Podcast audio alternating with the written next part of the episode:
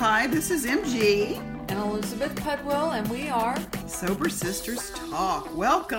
Welcome. So we just read two really good reviews, and we're like a little high on our own self, and we're kind of at this place where we realize what we are doing. It, you know, I'll tell you, more than anybody, it helps me. Amen. You know. Amen. It may feel like I'm doing it for you guys, but it helps me. It's like a meeting, you know. Yeah. Yeah. And that we get to kind of curate and kind of riff off each other, right, and do. Which we were just doing. Right. And when we were talking about the topic that we wanted to talk about today, we were talking about a couple of topics. One is rigorous honesty that we can talk about. And then the second was willing to go to any lengths. And I went through a lot of hoops for my qualifier in order to, you know, and make an intrigue or get him over to my side or do just so many things. And I've gone through a lot of links for my recovery, but there are some people who aren't willing. So, you know, if you want what we have, Elizabeth and MG, and are willing to go to any lengths, then, you know, I think that that's a good thing. It's sort of a criteria that I work with my sponsees, and I've had to kind of like, you know, moderate this because some of the sponsees are like young women who want to like go out and like date and stuff. And I'm like, listen, I'm not dating. So, you know, what I have is peace, serenity, joy, but I do not have a boyfriend, and nor do I want one right now. So, you know, that may be something else on the side, but you know, if you want what we have, willing to go to any lengths, and you know, rigorous honesty. So, and that's, you know, just because you work a SLAA program does not, the success of it is not a relationship. Working an SLAA program, any program, the success of it is having peace and serenity. Yeah. Knowing, you know, knowing what your patterns are, what got you into this mess, and how to get out. I feel like it's a relationship with myself. It is totally, and the program and my higher power. So there's this like thing, like, so there's me and the honesty that I have with myself, you know, and it's hard. It's very challenging in the beginning to sit across from a sponsor that you hardly know. And in the beginning, you do hardly know them. You know, you and I know each other very well, but we've spent a lot of hours. And in the beginning, you know, when I came in, I wasn't accustomed to telling those secrets about myself. And I did it because I was so in such pain. It was right, so, yeah. I was so down there. I was so not, I was, no, I do not want to do this ever again. Yeah. I never want to be rolling on the floor. God, I remember this one time. So he finally asked me to this party. Like, it was his birthday party, and he brought me an invitation, and we had been going in and out, back and forth, like time apart, time to, you know, and I looked at him and I said, what are you going to do if I actually show up to this? And he said, well, I'll, you know, hug you and welcome you, offer you a drink, something to eat. But you're not going to hold forth as my boyfriend. My heart was pounding. I was like, oh, finally. I knew it was bullshit. I knew, yes, no, he's not going to hold, he's not my boyfriend.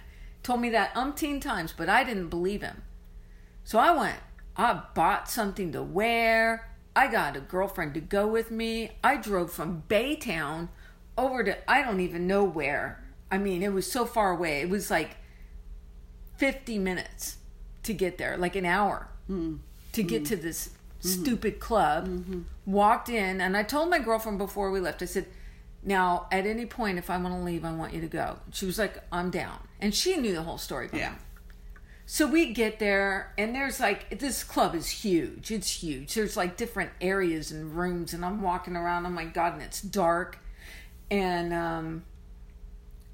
there's 8 parties there. Finally find it, and I walk in, and he's on the dance floor with some young, small, very short girl, African-American girl, because he's African-American, and he's slow dancing with her.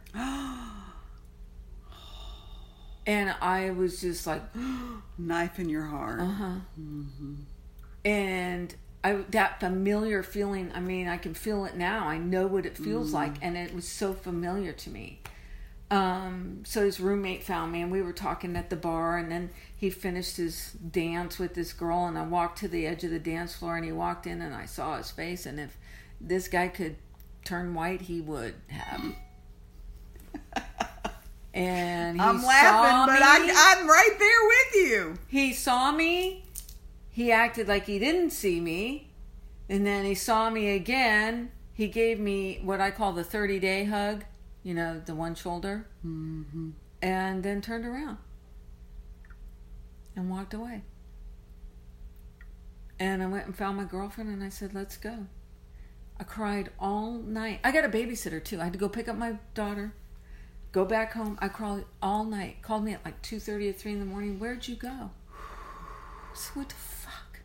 What do you mean, where did I go?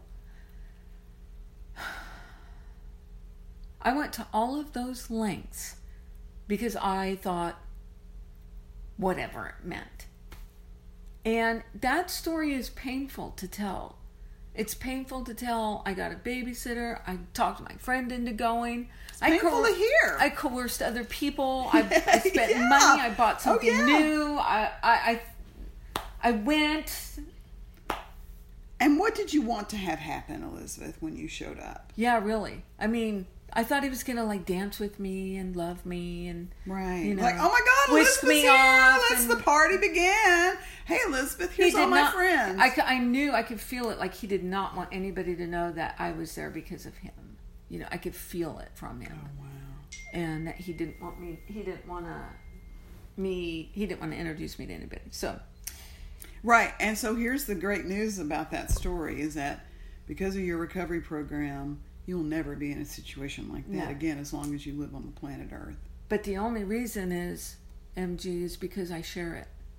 And I've shared it numerous times. Mm-hmm. And I still have a little shame about it, but I know I didn't invent this stuff, you know. What's the shame about? What are you ashamed of? That I was so desperate. You know, that I felt so desperate for him. Well, I think that for me, it was like hearing your story, I felt that pain as well. And is the shame more about like you knew the deal and you didn't want to accept the deal? It's ignoring the red flags. It's ignoring, you know, all of the stuff that he said, all of the things. And it's being hooked. He hooked me with that invitation. He brought it to me. He didn't say, I want you to come. You know, he just brought it to me and gave it to me. And I was like, what are you going to do if I come? If I actually show up? If I challenge this and go? He didn't think I was going to go. And I did. And then the point is, though, is that you got to tell it. You have to share it. Right. And I mean, that's not even the worst one. I'm thinking of like three right now, you know? Horrible, awful things. Horrible, awful things. But my message to the listener is whatever it is that you have done, no matter how horrible you think it is, you have to share it. You have to. If you can't share it at a meeting, share it with your sponsor. Yeah. It says rigorous honesty. And rigorous honesty, if you think about what rigorous is, if I told you we're going to go on a rigorous walk, you know? I'd be like, I'm taking my water and I'm taking my walking shoes and I'm going to, you know, have the correct, like, gear on. Like, I'm going to be ready for it. You better dress for it. Yep. Yeah. You bet. Yeah. And we're not going to pop up. Both of us are not in that attire right now, or in a place where we could do that. Yeah. You have to prepare for it.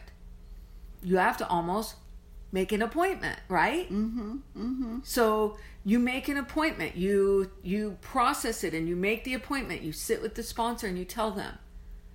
But the reason that we're talking about this is I met with a sponsee recently. And this is someone I know very well and have been sponsoring her for probably 3 or 4 years. And she unveiled something that would have been helpful if she unveiled it 4 years ago. when we first met. But don't you believe that there is sort of a, that, you know, we build trust with our sponsees. And so it's a matter of, like, the phrase that comes to mind is progress, not perfection. That people reveal what they can when they can. And so for whatever reason, and I don't think it wasn't because she didn't trust you. I think that it might have been, and I don't know the situation, that she just had her own shame about it. And also, me as the addict, I don't want to let go of something because then I'm going to have to give it up. If I reveal that. I think it's that. Oh. I think more than anything it's that. Right. Because, and here's the thing though, you know, if you're standing there in front of God asking Him to give you what you want, but you're grasping onto what you don't want, how can God give you what you want? Well, that's law of attraction. Whatever we focus on is what we're going to get. So it isn't helpful. And I mean, I am so grateful that I have sponsees that are just, you know, diving into all sorts of work. You know, they're in therapy, they're in group, they go to retreats, they do these other things, and they're doing a lot of fantastic work. And it can be, I make up, a little overwhelming. But I feel like that's necessary because this is a reprogramming. For me, the way that I was raised and the beliefs and thoughts that I had to be jettisoned. Those no longer work for me. And they had to be replaced with new technology, new tactics, new strategies, new beliefs. And there's often, I still get back into those old familiar ruts of thinking and believing. And now it's more uncomfortable. Now it's not, you know, I'm like, why am I feeling this way? And I know that there's a disconnect between what I've been programmed to believe and then what I can believe now. But it takes a lot of effort sometimes to, like, say, no, that's not me now. I'm not going to participate in that. Like, I've just left work and I've been working on a big project for our CPA, and I've been really trying to focus on it, and it's been great because there's been people out of the office, and I'm always so excited because nobody is coming and bothering me with tasks. Yeah, I need this report. Can you do this, do that, whatever? And one of the lawyers today was like, you know, kept hitting me up with this project. She needed this report and that report. And she could tell I was a little frustrated, but, you know, I was still very pleasant. And I said, yes, of course, I'll be more than happy to do that. And I got the information to her. And then I was leaving. She goes, and I'll leave you alone on Monday. And I went, okay. And I didn't go into my regular thing, which would have been to say, oh, it was no problem at all. I was happy to help. I mean, I was frustrated. And I didn't, like, bend over backwards to be this people pleaser that is my standard sort of operating from the past. I just said, okay, thank you, and left. There's a framed thing on my wall at work. My two girlfriends gave it to me. And it says, every time a woman, whether she knows it or not, stands up for herself, she stands up for all of us. I freaking love that. And it's the same thing, though, with honesty, with recovery, with... And here's the thing is this belief, I wanted to address that for a minute because that is the part that prevents the honesty. And, you know, you have to put the beliefs out there that aren't working for you. And this particular woman believes that a love relationship that includes sex is different from love. And I was trying to tell her, no, love is love. Love is love. God's love is the same as the love I have for you.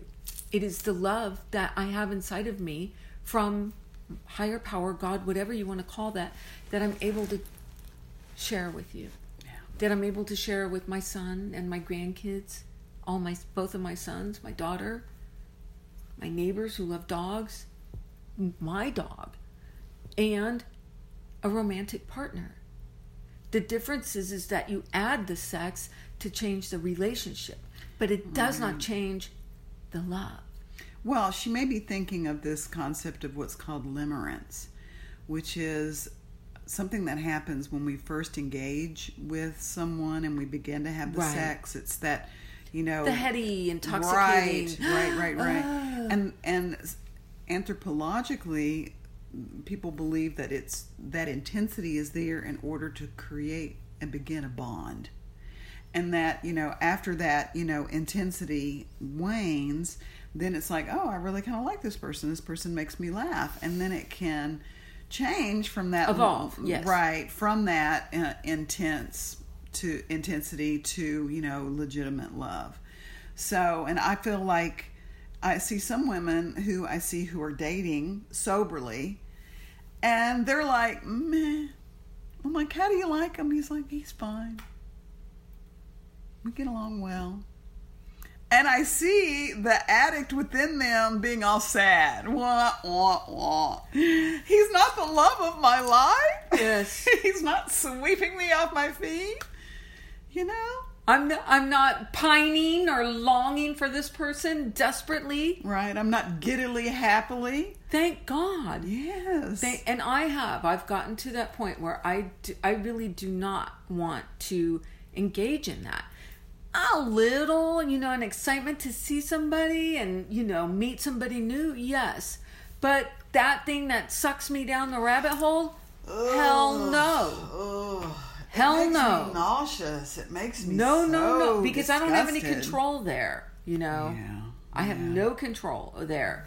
And I want to be able to stay empowered, stay in control of myself. There's this Buddhist philosophy that I learned when I was in New York about the 7 winds. And they talk about that there are all these winds, and they name them. And the only 2 that were interesting to me were success and failure. And that one of the tenets of this Buddhist practice that I was involved in is being the stone so that you're not buffeted by these winds. Because there can be the winds of success that pull you, and then the winds of failure that pull you. And it's about staying centered. Mm-hmm. Right? Staying grounded. Staying in your own, aligned with your own values, with your own truth, with your own beliefs. And that's what I feel like recovery really is about, is not being able to be pulled around and being so emotional. And things are so level for me now. I mean, talking about, like, the way I used to live, and I mean, I get excited about, like, a TV show. Like, nobody's... Like my kitchen! My kitchen! Well, you get kitchen excited about, remodeled. You know? Yes! It's like, ooh, a new episode of The Handmaid's Tale. Oh, my gosh, I can't wait. Yeah. Yeah, like my excitement is I'm driving to Sugarland. Right, you know? Right. To see but here, family. I wanted to offer this concept. So, you know, when I saw that, the hanging in my office today, and I was like, when a woman speaks out, whether she knows it or not, you know, in honesty, speaks up for herself, she's doing it for all women. It's the same thing with honesty. When you're honest, when you come out, when you go into recovery and you come out and you're honest, you're not just doing it for yourself, you're doing it for the next woman. Because they get to see, oh my gosh, she's so brave. If she can do it, I can do it too. If she can make that step, I can make that step. Exactly. And that's the we where it comes into. There's no way we can do this alone. Not one of us has gone through this thing alone. It's as a group, and it does. Each step empowers the other. I can't tell you, like, there was a girl when I was... you know, trying to put together 30 days, Jen would come in, and Jen would get 30 days, and then I'd get 30 days, and then I'd get 60 days, and Jen would come back and have 30 days, and then Jen would have 60 or 90 days, and I've had 30, and I'm like, oh, damn it, Jen is above me again, you know, and it was like, but it wasn't so much a competition thing as much as like, you know, we were both struggling, and I knew if Jen could do it, I could do it. Yes. If Jen can do it, I can do it. Because you knew how sick she was. I knew we were very much in the same place. And we were writing the same story, you know.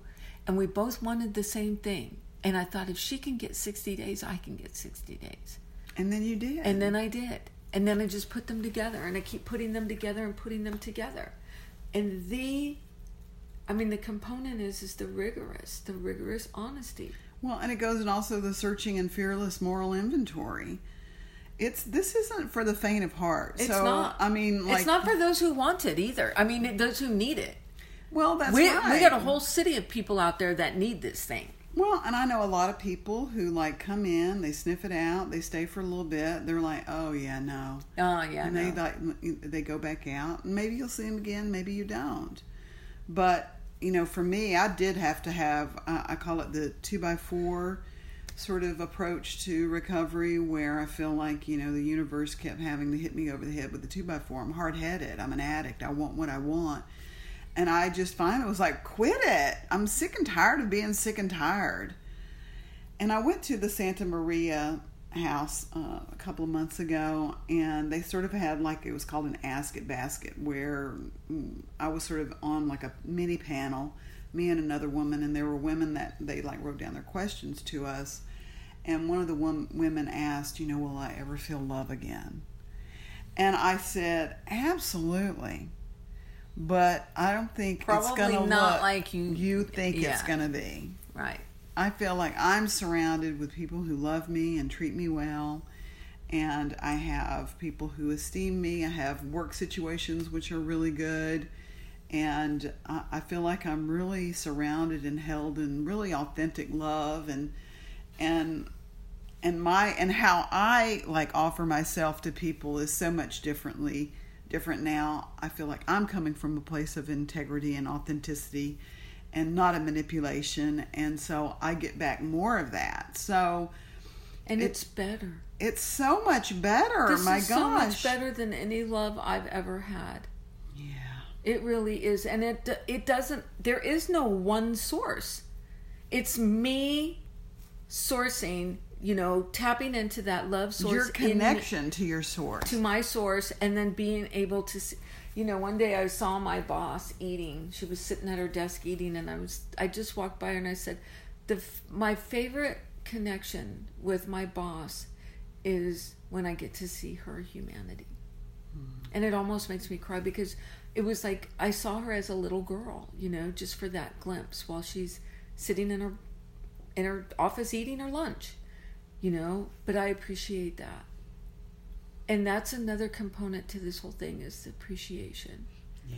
Being able to appreciate things like that. Yeah. Sitting in a meeting, appreciating honesty, appreciating bravery, appreciating somebody else's experience. If you can't sit there and go like, oh my, do I have an appreciation for that? Wake up in the morning, appreciate your sheets. Wake up in the morning, appreciate that you're breathing, that you have air, AC, that, you know, you get up and go to work. It's so good. It is. And I sort of thought about this, like last night. I'm working on a new project, and it's a big group of people. And oftentimes with actors, especially not necessarily professional actors, that it can be a push sometimes for people to really, like, allow themselves to be expressive and to really kind of go for it and let go of all the inhibitions. I mean, yeah, right. I can imagine. And that's what I feel like one of the biggest pluses of my training was about, just to say, like, you know, let it go. Fuck it. And, you know, you just can say it. Okay, thank you. So I think we can. I know I have to mark on the podcast. Oh, you do? Yeah, if we say it? Yeah. Oh, okay. But this has, you know. Oh, that's right. Well, this one has a bad word. Yeah, it has a bad word. It has one. Is that the only one we've said? I think so, yeah. Maybe. We'll see. I listened to them again. Oh, that's funny. When I edited it. So she does the editing, and then I do the marketing. So it's like, I don't really know. Like, it's funny. It's all good. But I saw, like, last night that there were, at rehearsal, that there were a lot of people who were finally feeling comfortable enough to really kind of push their characters and do different things. And, you know, I feel like I'm going to do that. You know, their, you know, approbation or whatever you call it, be damned. I'm not going to be worried about what some other people think, and, you know, but I'm really feeling some loving vibes from them and what I'm doing and how I'm exploring. And so, because I feel like I'm kind of going for it and trying some kooky things, and the director is on board with it. You're making it okay. Making it okay. And I saw some other people really kind of, like, you know, being big and trying something, and And it was like almost like a sacred space. It was a held space where we were just like, quietly like supporting that person. And so, I recognize that in that work. And I feel that that's why in our meetings where, I know that one of my favorite things is to like gossip about people, and I'm really focused on not doing that this year, and like probably never again, because it's just something, I don't know what it is about human nature why we like to do that, but I feel like holding those people sacred is an important part of kind of keeping the integrity of the program, and allowing people to like just go through the motions and do their deal. Because there was a newcomer at a meeting on Saturday. And there's that saying, and I was going to say it to her, and then I said, no, don't say that. And the saying is that we can say to a newcomer is, we've got some good news and some bad news. The good news is that there's help. And the bad news is that it's us. We're it. All of us cookie nuts doing there is that. A solution. The bad news is this is it. That's right. So it's sort of this perfect, imperfect sort of solution where we're not perfect, and that was one of my biggest hesitancies about doing this podcast, and I'll just be honest about it, was that I really wanted it to be perfect. I wanted to be able to say, here we are, these two like well-recovered women saying the most astonishingly like motivating things, and it doesn't happen. The truth is that here we are, these two astonishing women who are real. We've made mistakes. We've, clearly have our flaws and own them. But the difference is that I am extremely content. I have joy. I have happiness. I have success. I have built some wealth. I have... dreams, motivations. You're like, you're building things. I am. And I could never have done this without working this program. This program is the one that taught me who I really am, that showed me,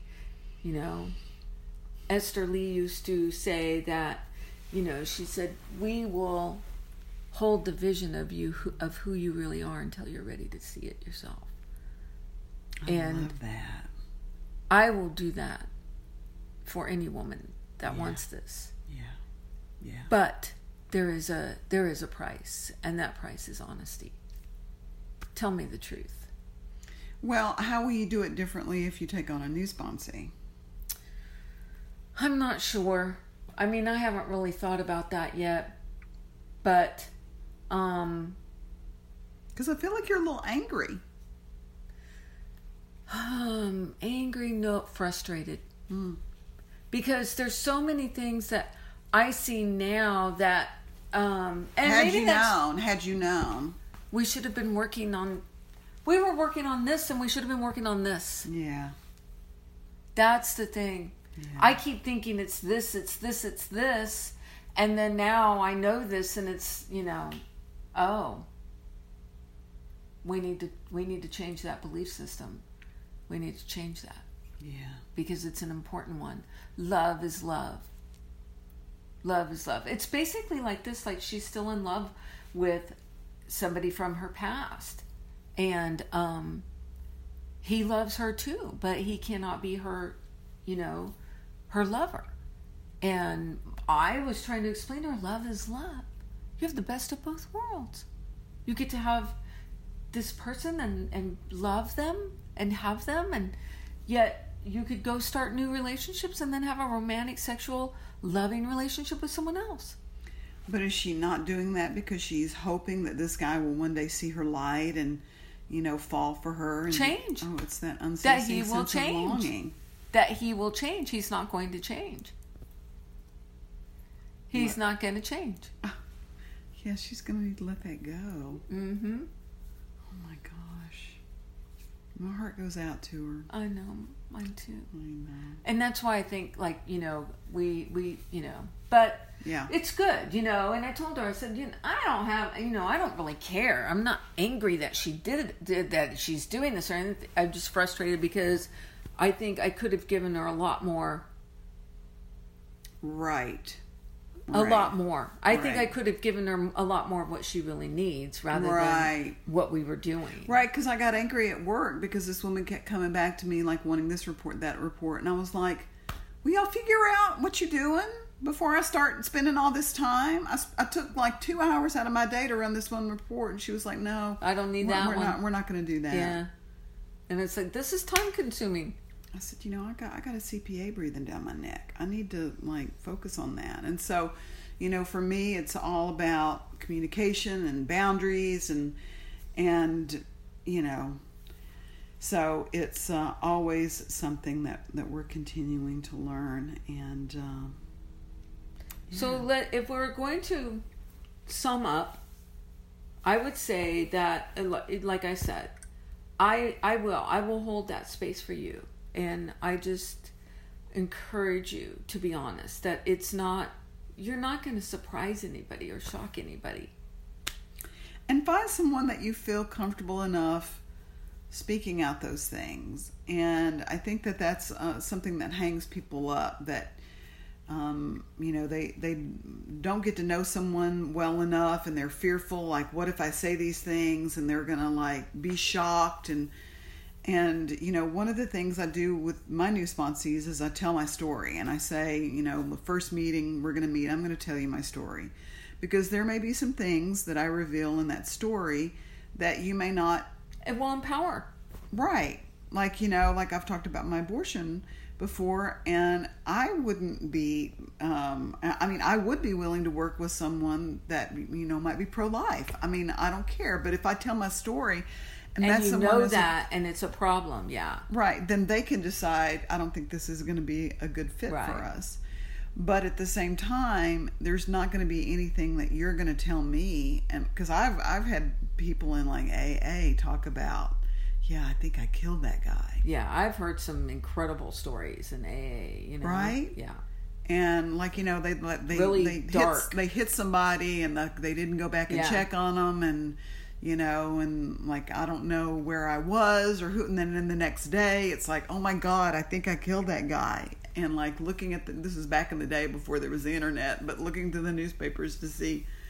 So, but there's another side of that. So if you are hearing somebody's honest declaration, please, please do not go,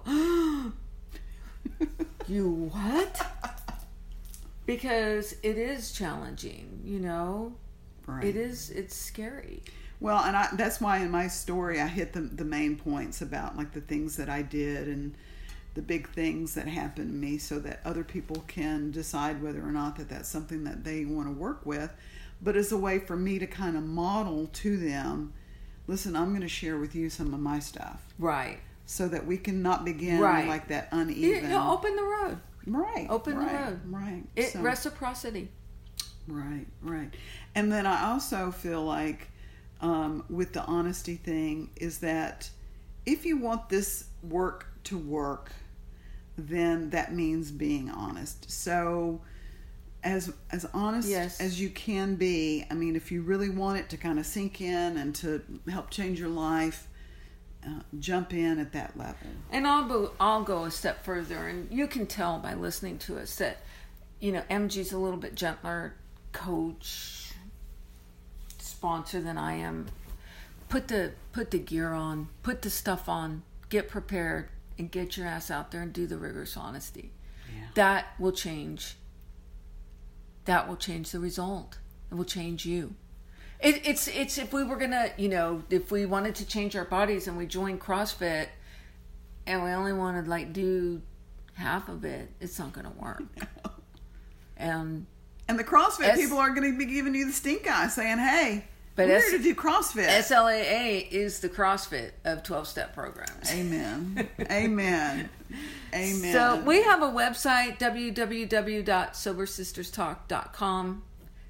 If you would like to send us a comment or request, you can email us at sobersisterstalk@gmail.com. You can reach out to either of us that way.